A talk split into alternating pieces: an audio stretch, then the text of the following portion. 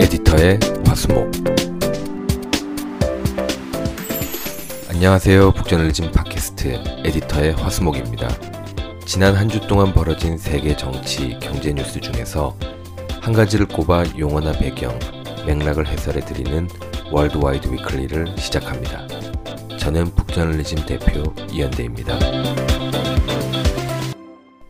오늘 방송에서 들려드릴 주제는 일론 머스크의 빅픽처입니다.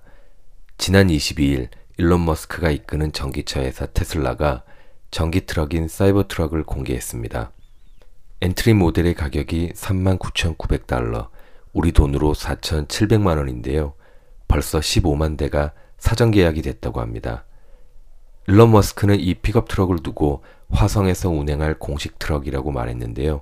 SF 영화에서 튀어나온 듯한 디자인으로 화제가 되고 있습니다. 실제로 이 차량을 디자인할 때 영화 블레이드 러너나 007 나를 사랑한 스파이에서 아이디어를 얻었다고 합니다. 일론 머스크는 여러 가지 독특한 사업들을 벌이고 있는데요. 그 중에서 몇 가지만 소개해드리자면, 먼저 전기차 회사인 테슬라가 있고, 재활용 로켓을 사용해 우주를 탐사하는 민간 우주기업 스페이스X, 지하 터널을 뚫은 다음 진공 튜브를 이용해 초고속으로 이동하는 교통수단 하이퍼루프 프로젝트, 지구 궤도에 위성 3만기를 배치해 지구 전역에서 초고속 인터넷을 쓸 수 있도록 하는 스타링크 프로젝트, 태양광 에너지 사업과 배터리 사업을 하는 솔라시티가 있습니다. 언뜻 보기에는 비슷한 구석이 없어 보이는 독특한 사업들인데요. 가만히 살펴보면 한 가지 공통점이 나타납니다. 바로 화성 진출입니다. 오래전부터 일론 머스크는 지구인 100만 명을 화성으로 이주시키겠다고 말해왔습니다. 언젠가는 이뤄질지도 모르지만 아직은 많이 이른, 그래서 조금은 허황된 꿈처럼 들리는 얘기인데요. 일론 머스크는 여러 가지 프로젝트들을 통해 화성 진출이라는 목표를 향해 한 발씩 다가가고 있는 것 같습니다. 먼저 화성의 도시를 건설하려면 사람과 물자를 보내야 합니다. 도시를 개척할 지구인 수십, 수백 명을 태우고 물자를 가득 실은 우주선이 최소 수천 번은 지구와 화성을 왕복해야 하는데요. 그러려면 먼저 막대한 발사 비용을 해결해야 합니다.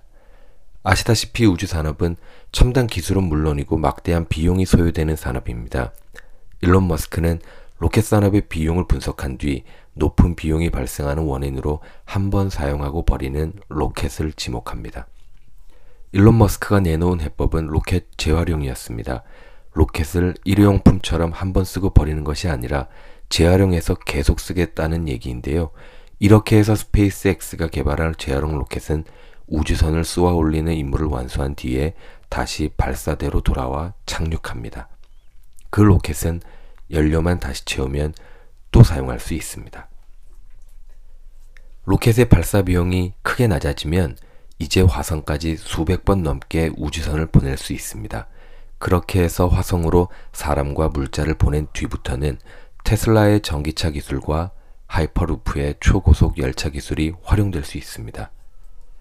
일론 머스크가 미국 LA에서 시험하고 있는 하이퍼루프는 간단히 말하면 땅속 깊은 곳에 진공 터널을 만들고 그 안에 튜브를 넣어 시속 1200km까지 달리게 하는 것인데요.